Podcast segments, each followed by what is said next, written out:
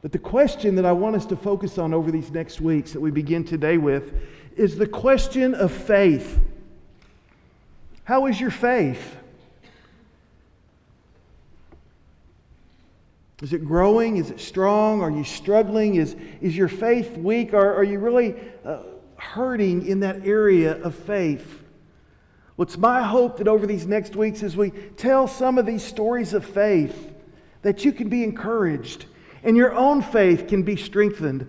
We begin with that beautiful chapter in Hebrews chapter 11, the, the passage that Ross came and, and led us through as we read through the, some selected verses in Hebrews chapter 11. The passage that tells us in, in 11.6 that without faith it is impossible to please God.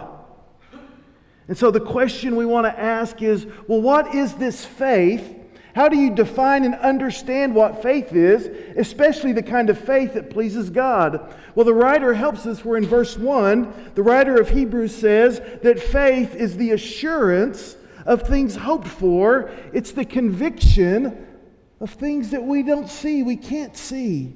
So faith involves mystery. Faith involves that for which we hope for, that in which we trust, that we can't have faith, that we can't necessarily touch or experience with our own senses. And so today we want to begin that conversation. I, I love this passage out of Hebrews, uh, excuse me, Ephesians 2 8 that tells us that for by, excuse me, by grace that we are saved through faith.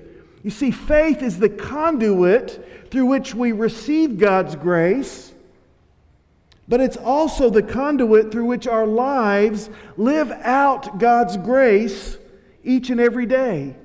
And Hebrews chapter 11 commends the men and women of faith from the Old Testament. It mentions men like Noah and Moses, the patriarchs Abraham, Isaac, and Jacob, and even some of those great women of faith that we remember from the Old Testament, like Sarah and Rahab. And I love this verse or this, this scripture in, in, in Hebrews 11 to, that says, well, what more shall I say? Time would fail me if I were to tell you of. And then he lists Gideon, Barak, Samson, Jephthah, David, Samuel, and, and many others. And so, as I was looking at, at this summer and, and, and thinking about what could we spend our time together with, encouraging each other and, and, and working on our relationship with God, I thought, wow, what if we had time to, to look back into the Old Testament and to pick up on these stories of faith that this writer wanted us to know about, but he didn't have time to, to flesh that out in his letter. And so we'll take time this summer to look back into the Old Testament and, and to retell these stories of faith. And, and a couple of them I suspect you're not familiar with.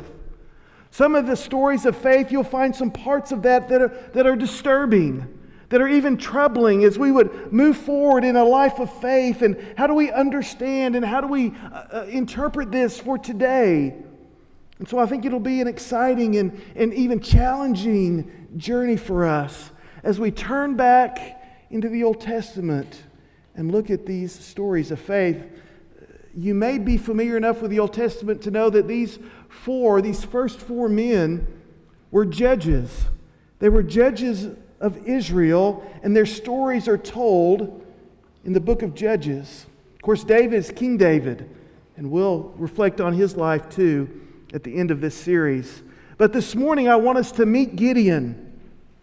And we find Gideon, this great judge of the Lord, this great man of faith, we find him in Judges chapter 6, verse 11. And if you would, turn with Judges to Judges 6, and we're basically going to tell the story. It's a long story, so we'll have to move through it as quickly as possible in Judges chapter 6, chapter 7, and chapter 8. And as you're familiar with Gideon's life already, there's several scenes from his life that we'll want to talk about. So we're not going to take the time to read through uh, most of this these chapters but just refer to them as we tell the story. But in chapter 6, verse 11, we meet Gideon.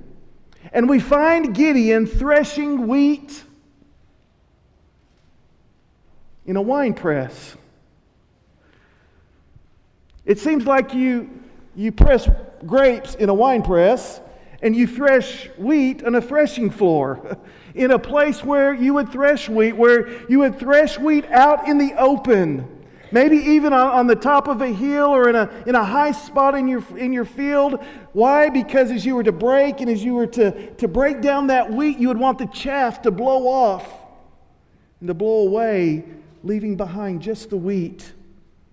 Yet here, we find Gideon in a wine press. You see, wine presses were typically in, in lower places, they were indoors. A person could work in a wine press in private to conceal and to hide what was going on. And so, here as we meet Gideon, we get a picture of Gideon and Israel living in complete and total defeat at the hands of their enemy. And in this moment, with Gideon, threshing his wheat in a winepress, the angel of the Lord appears to Gideon and declares, Gideon, O valiant warrior, the Lord is with you. Well, Gideon was no mighty warrior in that moment, was he? Hiding from the enemy in a winepress, threshing wheat so that nobody would know that he had wheat to thresh creating a secret stockpile so that when the enemy arrived, he and his family would have something to eat. Yet the Lord, the angel of the Lord, still comes to Gideon and calls him valiant warrior. You see, many times the Lord call, the Lord's call reveals more about who we are to become than who we are presently. You see, Gideon was going to become a valiant warrior, even though in that particular moment he was hiding from the enemy. You see, this truth would be a truth that he would grow into if he accepted the Lord's word, if he accepted God's call by faith. Isn't that true of God? Aren't we to be so thankful that God always begins with us where we are? And in this moment, Gideon's faith was more uncertain and was more filled with doubts and fears than it was with strength and courage, yet God still called him, O valiant warrior. Look at verse 13. Isn't this how we respond many times when, when God comes to us and He has a great work of faith in front of us. And, and Gideon's response to God is, Well, if the Lord is with us, why has all of this bad stuff happened to us, happened to Israel? And if we'll go back to verse 1, we'll begin to understand the story.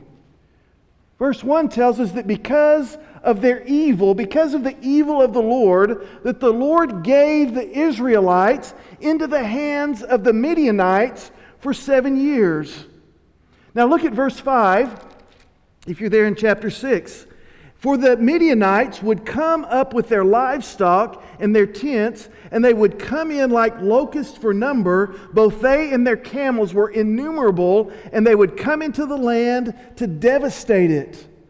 So, so do you get the picture of what would happen? Every year, right as the harvest was to be taken, the Midianites would descend upon the Israelites, and they would bring their armies and they would bring their caravans of people and of camels, and they would basically come and take the harvest. And they would devastate the land and, and the people in the areas that they would come in, and they would come in and conquer, and they would take over, and they would leave the Israelites with nothing at the end of the harvest. And this had happened for seven years because of the evil that Israel had done. God had placed them in the hands of the Midianites. We, we know enough about our, our, numerology in Scripture that, that after seven years, okay, that's a, a, period of completeness. After this time of completeness, where, where they had been disciplined, they'd experienced the consequences of their sin, God appears to Gideon. And Gideon knows that the harvest is here. Gideon knows that the Midianites are on their way. And so he's managed to, to take some of the harvest and to hide it and to begin to break it down for his family to have.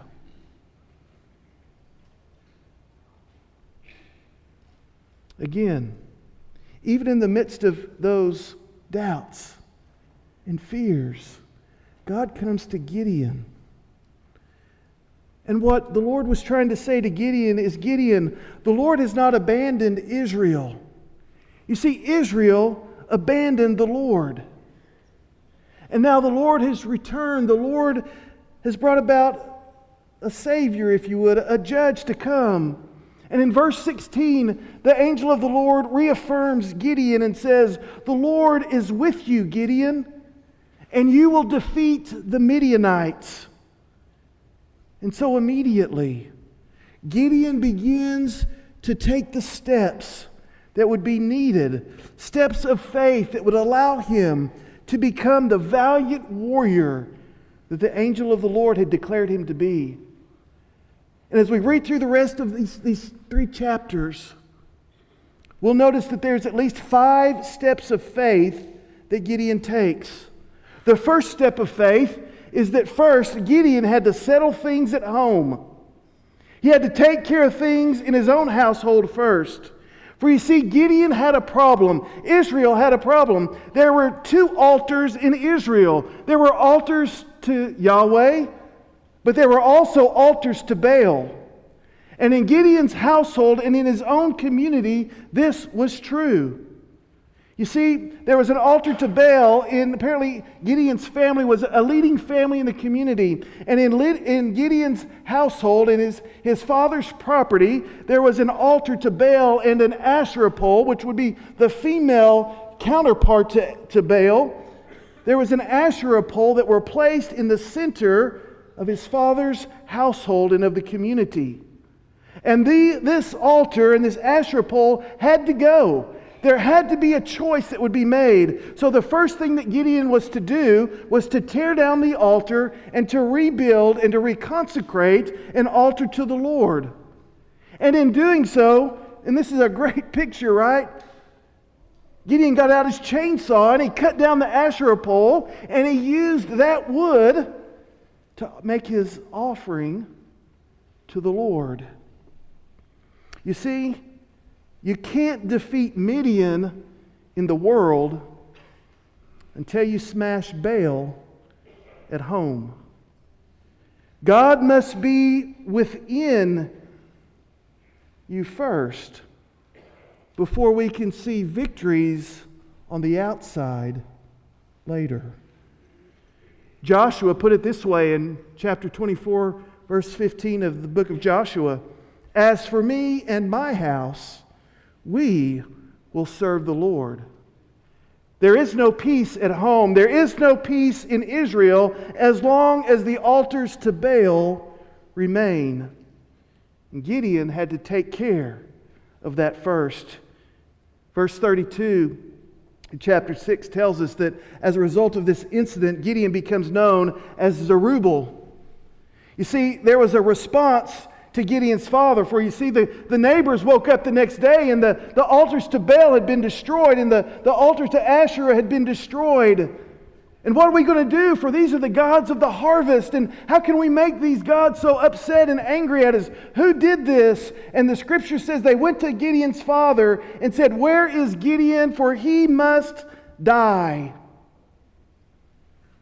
Because he had challenged the altar, the, the gods of Baal. And Gideon's father, in, in this wise manner, in this wise manner that we see in Elijah the prophet when he was fighting the prophets of Baal, Gideon's father goes to the people and he says, Are you to contend for Baal? If Gideon has done this, this offensive thing to Baal. Surely Baal can take care of himself. Surely Baal can defend himself. Why do you need to fight Baal's battles? Why don't you just let Baal take care of Gideon? And so the community said, okay, sounds good. So they renamed Gideon Jerubbaal, which means let Baal contend with him. And that becomes an important part of our story in just a few more verses. But first, you see, Gideon had to take care of the enemy at home. And he became Zerubbabel because of that. And look what happens in verse 34. When Gideon takes this step, the scripture says, The Spirit of the Lord came upon Gideon this is another word picture that we want to understand. Previously, the scripture said that the Lord was with Gideon, and now it changes the vocabulary a little bit and offers this beautiful word picture. It says that the Spirit of the Lord put on Gideon, that Gideon became the clothing of the Spirit of God in that moment, in that act of faith, in choosing Yahweh over Baal. The Spirit of God then puts on Gideon. The Spirit of God totally consumed Gideon for the task that was before him. The second step of faith that we want to understand in this story is that God's grace overcomes our doubts and our fears. As the story continues on, the armies of the Midianites and the Amalekites have come into Israel. They've come in to take what they thought was theirs. And the armies of the, Malachi, of the, of the Midianites and Amalekites have gathered, and they've, they've, they've gathered and put, placed their camps.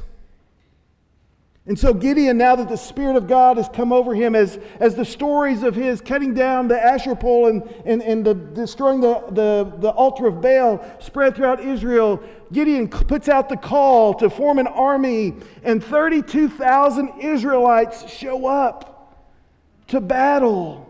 They have a leader now. God has called a leader.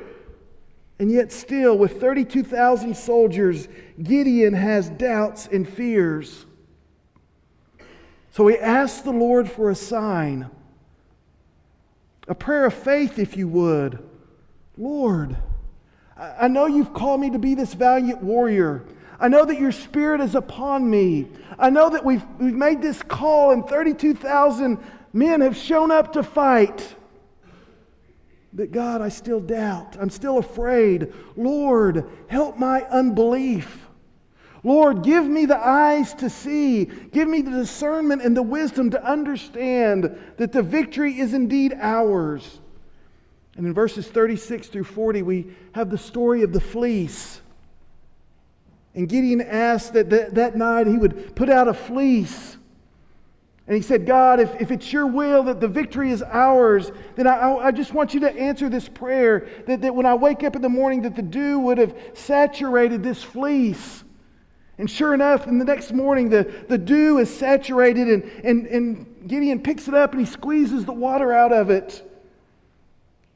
But the truth is, is that happens all the time. Fleece would collect the dew, the morning condensation. And so Gideon finally gets to his point okay, God,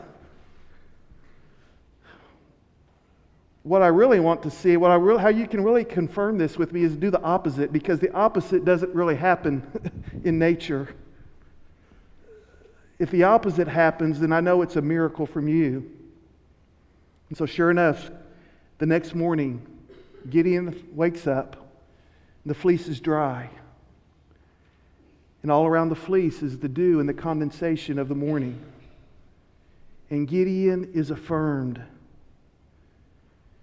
God meets Gideon at his point of unbelief. Now, let's be mindful this is a healthy skepticism that, that Gideon is struggling with, not a blind faith, where you see, not everything that passes through our minds is of God. And, and Gideon is struggling with this to really discern and to understand what God is calling him to do. And so I believe that, that Gideon is not using this as a stall tactic. He's not using this to run from God's will, but rather he's asking in faith God, help my unbelief. God, help me to truly discern and understand your guidance in my life. You see, God's grace overcomes our doubts and our fears as we pray and as we cry out to Him God, I know that you call me, O valiant warrior, but help my unbelief and confirm what you are doing in my life. The third step that I want us to look at, the third step of faith, is that faith leads to God's glory, not our glory. Gideon's got an army of 32,000. He said, God, give me a sign that, that shows that we're going to have the victory. And God provides the sign. And so you can imagine Gideon. He's so excited. He's thrilled. He said, Oh, we're going to go to battle and we're going to win. I've got my army of 32,000. And then God kind of taps Gideon on the shoulder Gideon, we've got too many soldiers here. We need to reduce your army. But God, I just got the faith to move forward. What are you doing?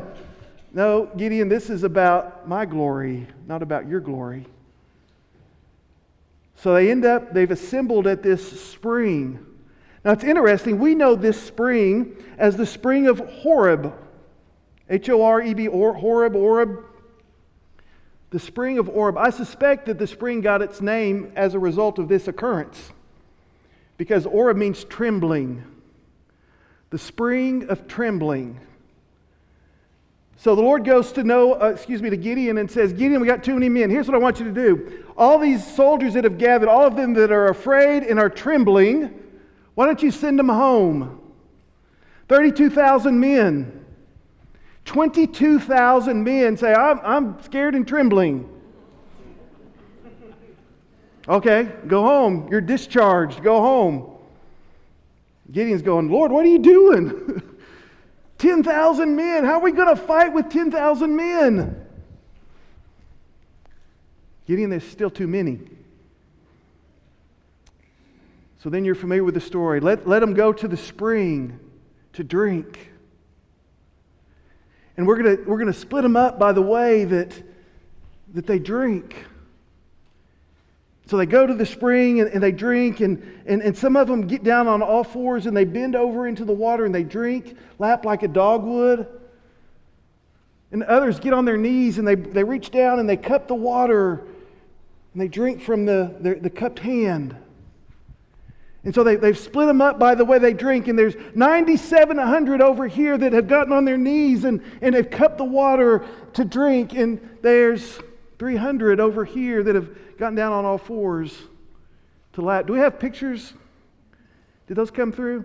This is actually the spring at Horeb. When we went to visit the Holy Lands a few years ago, we got to go to this place. It's, it's a beautiful spring. This is the water source. You can see the cave there. And then the next picture kind of gives you a little bit of perspective as it comes out.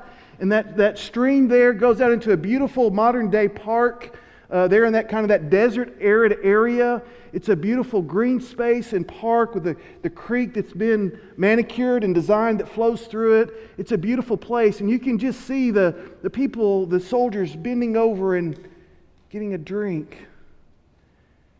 So you can imagine getting, wow, 9,700 men. Lord, I, I guess that's fewer. Oh, no, send those guys home. 300? God, what are you doing? 300? Soldiers to fight the Midianites and the Amalekites. They, they've brought their armies, they're, they're seasoned soldiers and veterans. Some, some have even suggest, suggested that no true soldier would ever, in a, in a battle zone area, would, would get down on all fours and bare themselves without looking around and, and to get a drink of water. That only a true soldier would get on his knees and cup the water so they could pay attention to what was going on around them. So you've got these 300 that are oblivious to the situation that they're in, and those are the ones you want me to go to battle with? Yes. Because why? Because the glory belongs to me, not to you. Faith brings the glory to God, not to ourselves. So let's talk about the fourth step of faith the fourth step of faith, I think, is that authentic worship springs forth from faith. Imagine the, the struggle that Gideon, we, we know the struggle he's been through. And now the armies of the Amalekites and the, the Midianites are right there. They know that Israel has gathered their army, they know that battle is near. Can you imagine how Gideon's faith was challenged again? His army of 32,000 was down to 300. But again, God continually pours His grace over us in ways that overcome our doubts and our fears. And now the grace of the Lord comes to Gideon. And in verse 10, I love this Gideon, if you're afraid, well, yeah, Lord, you took away my army. If you're afraid, go down. Go down with your servant to the camp and listen to what they're saying.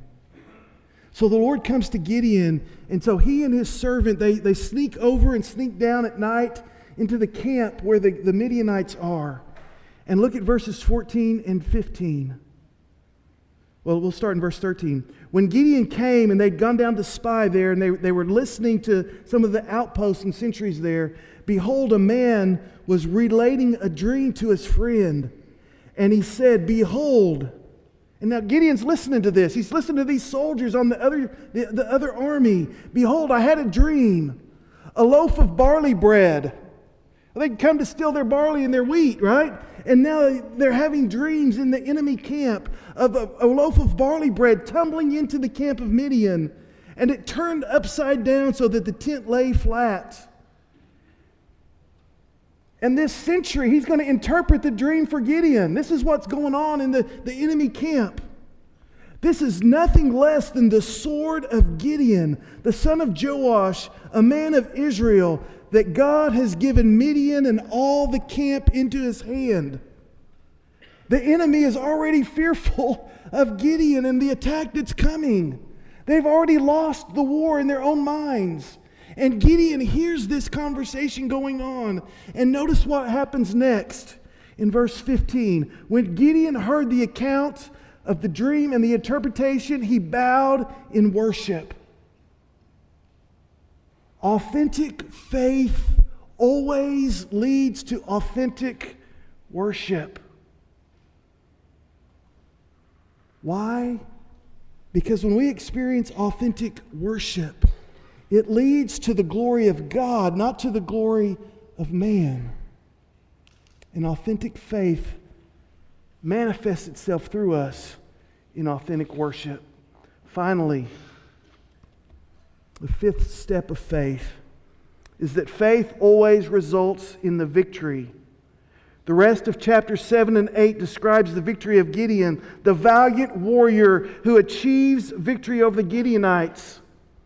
And after worshiping the Lord, Gideon comes to his camp, to his soldiers, his 300 men, and he says, Arise, for the Lord has given Midian and all the camp into his hand. They arise, and you've read that battle story of Gideon's army creating chaos and confusion, and the Midianites turning on each other and destroying themselves. And God received the glory. And at the end of this story, the end of chapter 8, the people of Israel come to Gideon. And they say, Gideon, oh, oh, that you would now come and rule over us. And Gideon had learned his lessons. Gideon had learned his steps of faith. And Gideon's response was, No, I will never rule over you, but rather the Lord. The Lord shall rule over you and over us. And for all of these reasons, in Hebrews chapter 11, Gideon is mentioned as one of the heroes of faith. For you see, without faith, it is impossible to please God. Church, we must remember that even today we are called to faithfulness, not to fearlessness. And we need to remember that the movement from fear to faith in our lives always begins with a new word from the Lord. So, the question for us today is Is the Lord speaking to you today? Are, are you receiving a new word from God? Is God calling you to take new steps of faith? My prayer for each of us is that we would discern, we would have ears to hear a fresh word from God and the courage to examine ourselves and to take these steps of faith first to settle things at home between ourselves and God. Second, to know that God's grace overcomes our doubts and our fears. Third, to realize that authentic worship results or springs forth from our faith. Fourth, to understand that faith always leads to God's glory and not our own. And fifth, to learn what it means to arise and go, for faith results in the victory. Let's pray. Father, what a powerful story of faith today. And in so many different ways, we see ourselves in Gideon. You come and you proclaim that we are a valiant warrior. And yet our lives are so far from that. God, give us the courage to believe. And give us the courage to take those steps. Lord, I pray that we would take that first step today, that we would examine our own lives, our own hearts and if we have altars to Baal and Asherah poles in our lives and in our homes, I pray that today we would destroy those and that we would worship and follow you alone. Lord, bring a new word into our lives because we know that faith comes by hearing, and hearing by your word. We've heard your word today. Allow us to hear. Allow our faith to be stronger as we take these steps. This morning, I'll be at the front to receive those that would come. And if you want to begin a, a, conversation, a prayer, we can begin to pray for you. If God's doing and stirring in your life, and, and your step of faith is to come and to say, Today's the day I join this church and, and my family joins. Today's the day that I give my life to Christ and, and move towards baptism. Today's the day we surrender and confess sin to the Lord so that He can begin to cleanse and renew us.